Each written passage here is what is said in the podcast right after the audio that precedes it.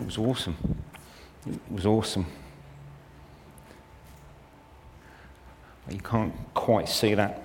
I'm very bright, Dave. If you can turn me down a bit, that would be fine. I have no problem being heard.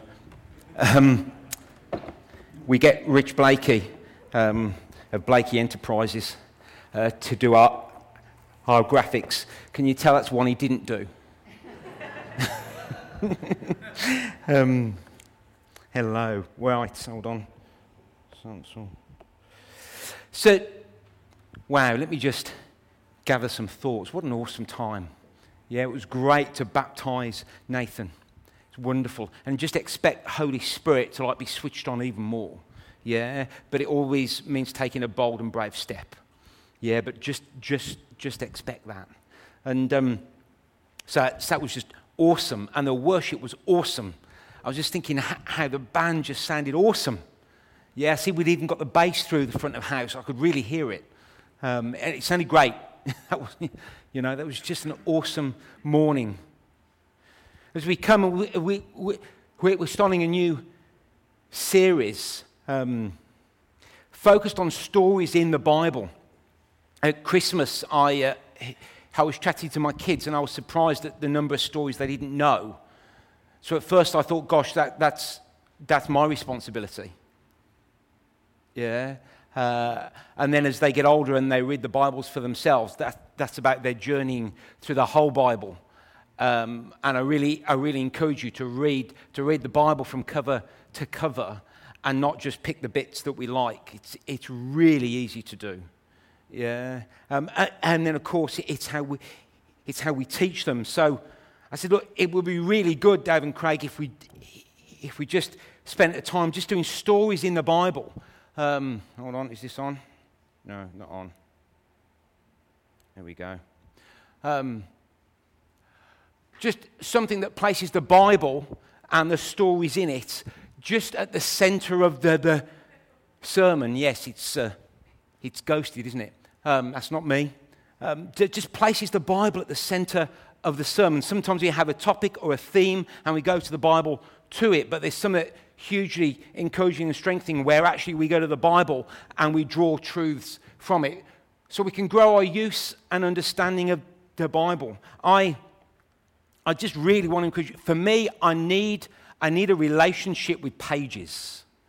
Yeah, I've got. Oh, bless you, Mark. He will have a. He's great. Isn't he? I have to have a relationship with pages. I want to mark it and write on it. And I bought this Bible.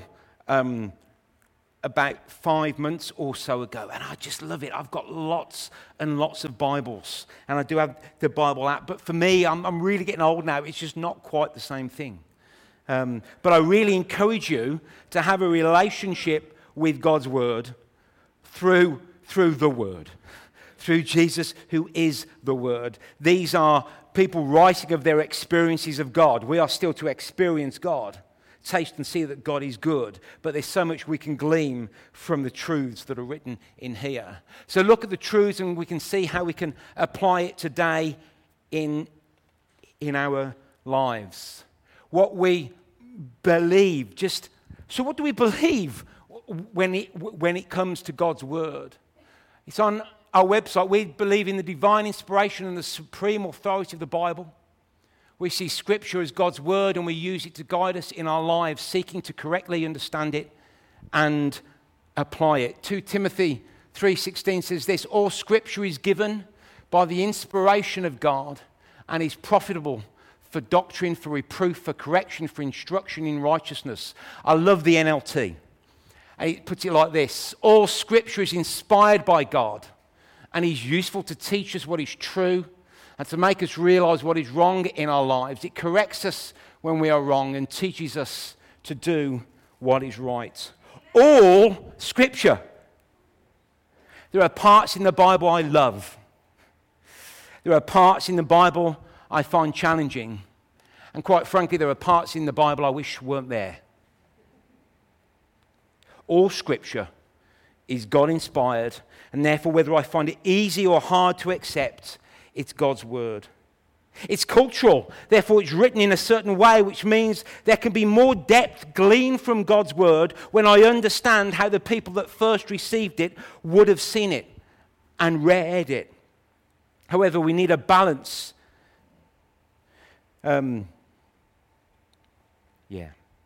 What else? Hold on. There are different styles, but they are all God's word. There are literal accounts, poetic writings, allegoric writings, apocalyptic writings, but it's all God's word. It's all God's word, and we can glean an understanding into God's heart. And as we understand his word, we actually can apply it to our lives today. So time is a little short, but I was going to get you to open your own Bibles and just spend a moment reading the story that we're going to look at today. But I am a little bit pushed for time because we need to be reading our word. I haven't got time to digress as I tend to, but we need to read the word, you know. And I really want to encourage, just pick a book and go through it. Yeah, you know, we can jump around so often. So this morning we're going to look at a story, and even though it says in the new sheet that I'm going to talk on baptism, I'm not really.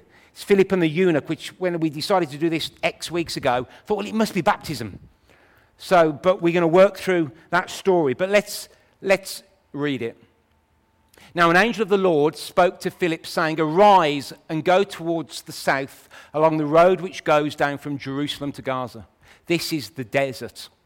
So he arose and went, and behold, a man of Ethiopia, a eunuch of great authority under Candace, the queen of the Ethiopians, who had charge over her treasury, had come to Jerusalem to worship and was returning. And sitting in his chariot, he was reading Isaiah the prophet. Then the Spirit said to Philip, "Go near and overtake this chariot." So Philip ran to him and heard him reading the prophet Isaiah and said, "Do you understand what you are reading?" And he said, "How can I unless someone guides me?" And he asked Philip to come up and sit with him. The place in the scripture which you read was this: "He was led as a sheep to the slaughter, and as a lamb before its shearer is silent. So he opened not his mouth. In his humiliation, his justice was taken away, and who will declare his generation? For his life is taken from the earth." So the eunuch answered Philip and said, "I ask you, of whom does the prophet say this? Of himself or of some other man?" Then Philip opened his mouth and, beginning at this scripture, preached Jesus to him. Now, as they went down the road, they came to some water, and the eunuch said, "See, here is water. What hinders me from being baptized?" Then Philip said, "If you believe with all your heart, you may." And he answered and said, "I believe that Jesus Christ is the Son of God." So he commanded the chariot to stand still, and both Philip and the eunuch went down into the water, and they baptized him. Amen. Amen. So let's just take a look at that. So first of all, who was Philip?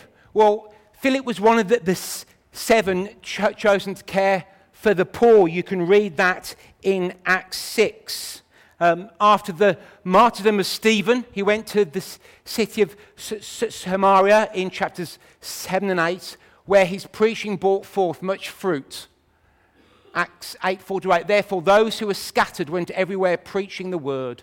Then Philip went down to the city of Samaria and preached Christ to them.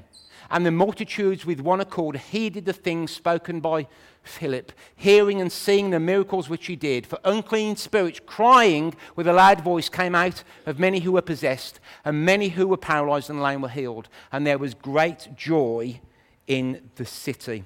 The city of Samaria was the capital of the northern kingdom, and it was one of the most important cities for the Romans in the Holy Land.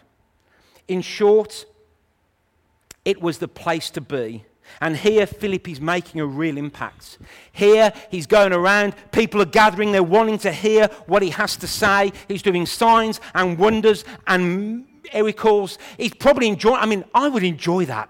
I'm sorry, it's not wrong to enjoy the flow of the Holy Spirit through an individual. Man, God's moving, this is great. People knew him. Philip, yo, Phil, how you doing? They knew him. They knew him, and he was doing incredible things. Then God speaks. Verse 26, God speaks to Philip. Now, an angel of the Lord spoke to Philip. Matthew Henry's commentary says this is likely to be in a dream or possibly a vision. What does God say? Acts 26b, arise and go towards the south along the road which goes down from Jerusalem to Gaza. This is the desert. The desert, God? Hold on. Can you see what's going on here? Can you see what actually you're doing through me? Go from this place of success where people are many. They are flocking around you to hear God's word, God's miracles, God's signs and wonders are happening. They're happening on a daily basis. Your ministry is growing onward and upward wherever God may lead. I'd like you to go to a desert. Oh, really? Our culture, our society is about moving on, the next big thing, expand, grow, develop, greater influence, greater impact, bigger is better. Remember, this is likely to be a number of days travel. It wasn't just I'm going to hop in the car and just go to the other side of Birmingham. This was going to be time out. You know, he was going to come away from the place where he'd had great success. There was no indication of what he was going to do or how long he was going to stay there.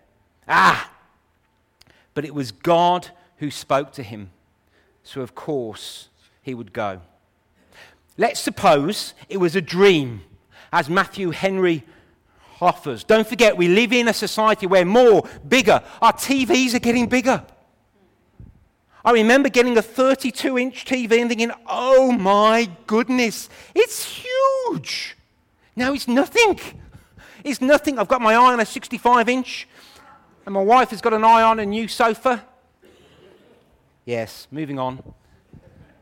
Everything is about bigger. And here you go, you're being asked to go to somewhere that just seems deserted. And it's a dream. Was that really God? Or was it the reheated casserole I was never quite sure was okay to reheat? I always ask James, can I reheat this?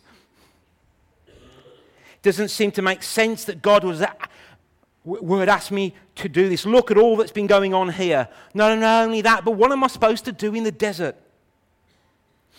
What does he do? Hold on. So he arose and went. Well, of course, it's God speaking, but come on. Don't stay above the story. Yeah, of course Philip would go. Sometimes we read about the Pharisees in different stories and we go, silly Pharisees, I would never do that. Get into the story. Things are happening, things are working, things are growing, it's going well, and God says, I want you to take the lower. I want you to take the lower. I always dream odd things. That wasn't God. Here's the question, are we really prepared to go when God speaks? We say, of course he would, but just get underneath it because there's certain things I hope God doesn't ask me to do. And I daren't say it in case out of humor he does.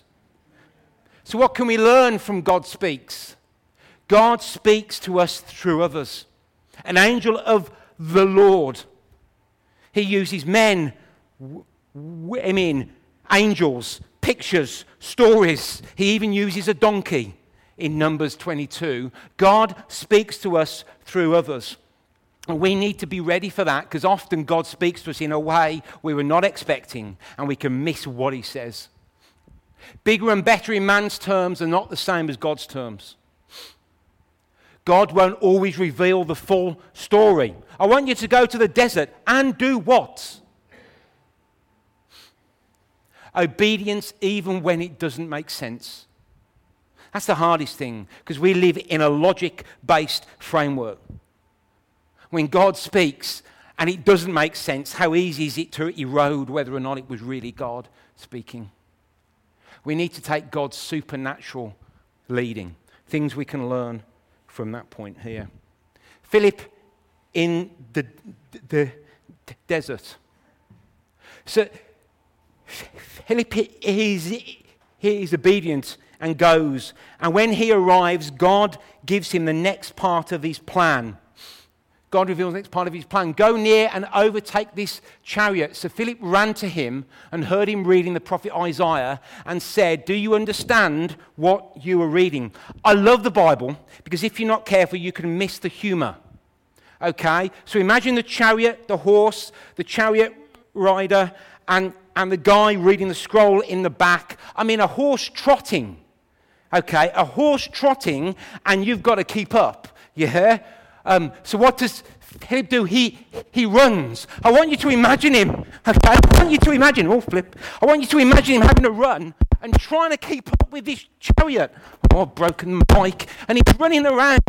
And he's trying to keep up. And the guy's reading the scroll. And he sees this guy running out the corner of his eye, you know. And he's kind of reading the scroll. And he's kind of going, oh, my goodness, we're going to get robbed.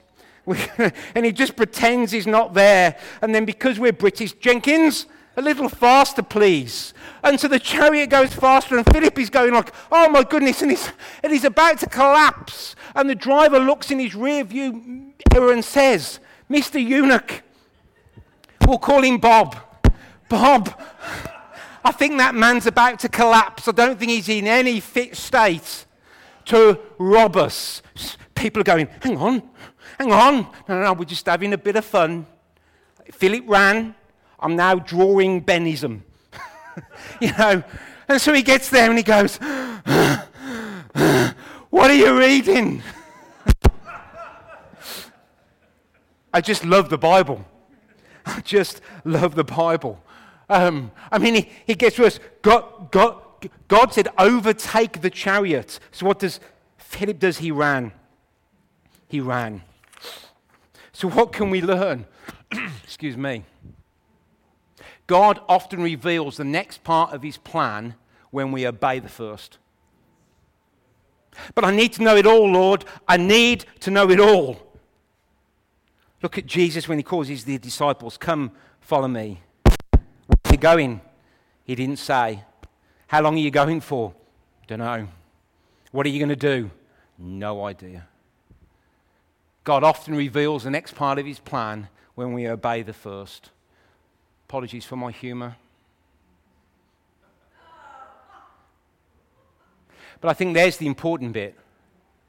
It sometimes takes effort to get to people. Yeah. It sometimes takes an effort to get to people.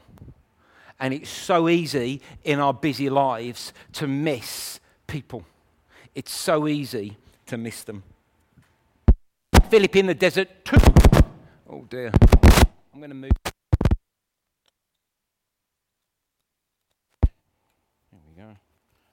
There we go. We all right now? Good. Philip in the desert too. We now begin to realize, okay, this is about evangelism. This is about reaching out to someone. This is about leading someone to Christ. So let's look through it that eye. Verse 27 tells us that the man had come from worshipping in Jerusalem. Verse 28 tells us he was reading Isaiah. Verse 30 tells me Philip takes a brave step of speaking to him. I mean, my first thought when I was studying this is, hang on, if I knew someone, not a Christian, who just walked out of Shirley Baptist's Sunday morning service and was reading the Bible aloud, I'd have no trouble of going up to them and engaging in conversation. But how often does this happen, Ben? How often? This is a shame this morning. I've pulled the thing off as well. And just so you know, it's me. It's not the PA guys. I didn't get this on right to begin with. Hey? Oh, let's try that. However, as I sat quietly this week meditating on this passage, I was reminded of many a conversation in the last year where myself, other church leaders and Christians have talked about how people were looking for spiritual answers. We think there's been a great secular move away from the spiritual, but there hasn't. of the top genres written about in the last 10 years, science fiction and fantasy are in the top three. Look at the blockbuster films that come out. All of them have a superhero and a supernatural element to them. People are asking spiritual questions. They really are. People are worried about the future and what it might bring. And just like Philip, who had to make a choice, we too need to make a choice when people start sharing with us. It may be far more nuanced than it ever was before, but people are asking spiritual questions. Perhaps they aren't coming out of the church reading the Bible, but they are asking questions. Verse 31 says this, and I will paraphrase, how can I understand unless somebody tells me? People are asking questions in a life where we're trying to stay deaf and sort it out ourselves. People are feeling more fallible. Is that the right word? More vulnerable, fallible, just more, gosh, I'm getting old. When it gets cold, my goodness, is my back stiff. Yeah, and age creeps up and up. It's caused people to ask questions. People are asking questions. And how can they understand unless somebody guides them to the truth? We have the truth. Jesus says, I am the way, the truth, and the life. Philip in the desert too, what can we learn? The eunuch was seeking God. People are still seeking him. What's that thing? Wise men sought Jesus. Wise men still do. They sometimes don't realize it's Jesus they need to find unless we tell them. God asks us to point others in the right direction. Oh, okay. Philip shares with the eunuch. So beginning with the same scripture, Philip told him the good news about Jesus. You see, Jesus is good news, not because of what he will do for you, but he starts off being good news for what he has done. And when we realize what he has done in the context of that, then we really understand why it's good news.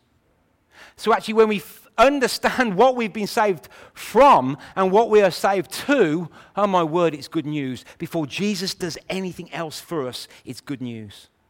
Here, if we really want to, we can place a stumbling block in front of ourselves. Philip knew so much, and I know so little. How could I possibly speak the things of God? Who am I? I've only been a Christian 10 years. I've not even read the Bible from cover to cover yet. What? I can't say anything. I'll just hang back. I need more training, more learning, more equipping. Here are some thoughts. If you were reading the Bible regularly, then it is in you more than you know. Your word have I hid in my heart, so I will not sin against you.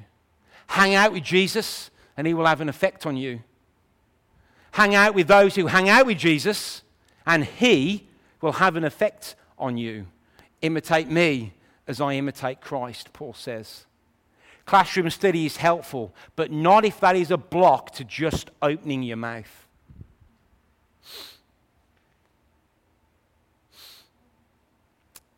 Philip shares with the eunuch. Look at what Scripture has to say.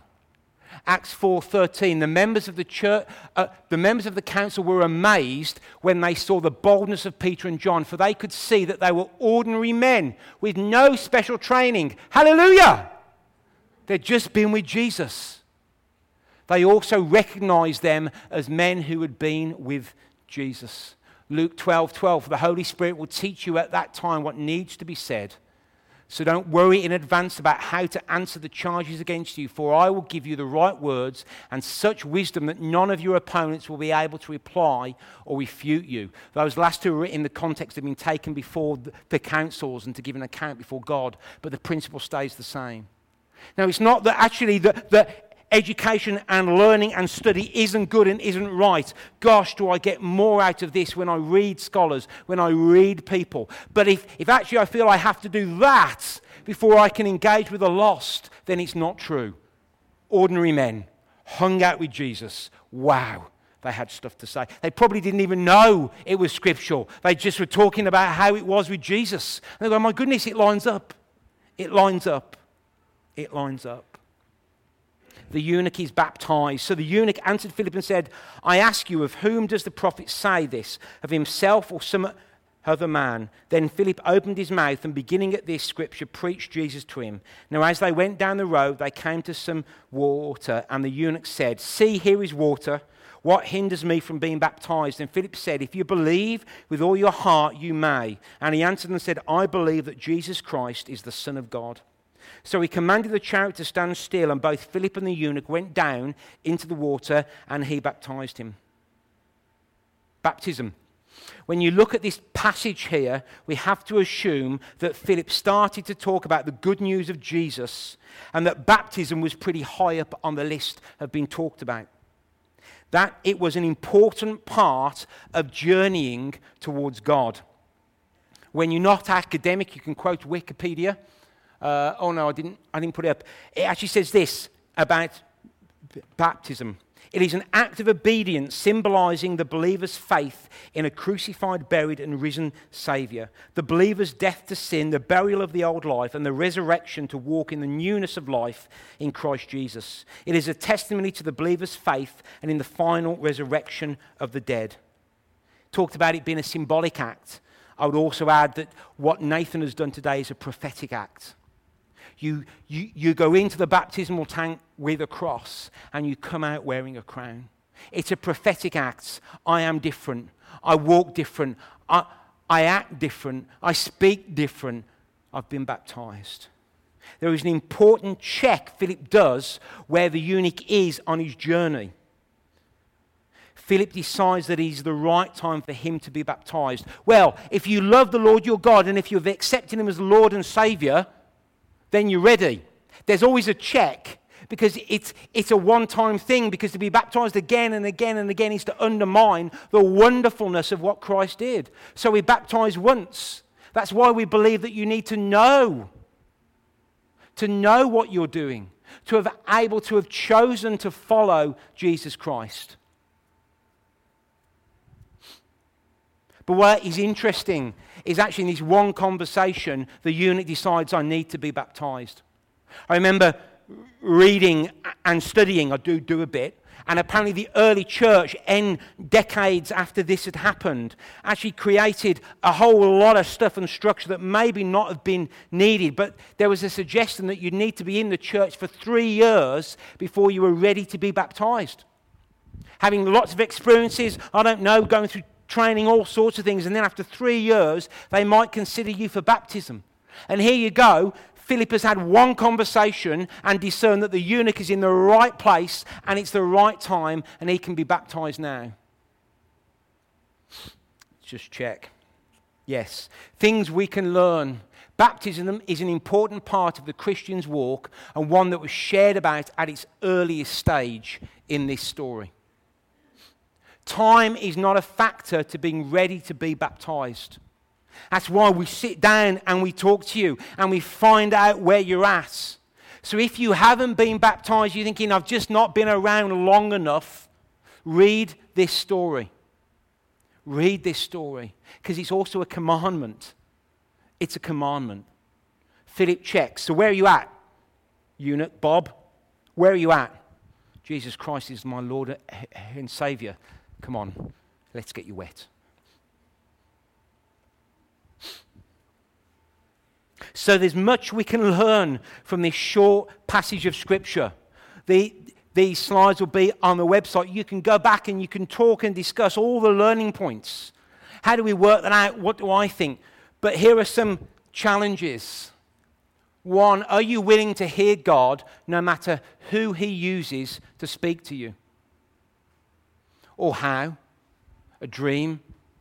And you say, of course the answer is yes, but stop and think about it. Am I willing? Or does somebody have to be in my inner circle? I know enough people who are walking with God. If God wants to speak to me, he would use somebody who knows me. Be very careful. Be very careful. Because that isn't always true. Are you willing to go where God tells you to go, no matter where that is? Again, think, well, if it's God speaking, yes, of course, but get underneath. Maybe ask the question a different way. What wouldn't I want God to ask me to do? What wouldn't I want God to tell me to go? People are asking spiritual questions. Will you make yourself available to answer them? Those are challenges. They challenge me. And I hope in home group you'll enjoy discussing and just wrestling with this passage of Scripture. Maybe you'll see more and deeper insights than I've been able to bring. But we welcome you to our series, Stories in the Bible. We hope you not only enjoy it, but get a lot out of God's Word. Church, have an incredible afternoon. There is some great looking cake. And I better remember that my job isn't to close the service. So I'm going to pray and then hand over to Andrea. Heavenly Father, just thank you for this morning. Oh Lord, I loved being in your presence. I loved being around your people. I loved hearing Nathan share his heart. I loved seeing him being baptized. Lord, thank you for your word. Father God, Lord Jesus, how it enriches us, how we can learn so much within it. Lord, I pray that we would allow this story to meditate within our hearts, percolate within our being, and that we would learn much from it. In Jesus' name I pray this. Amen. Thank you, church. Andrea.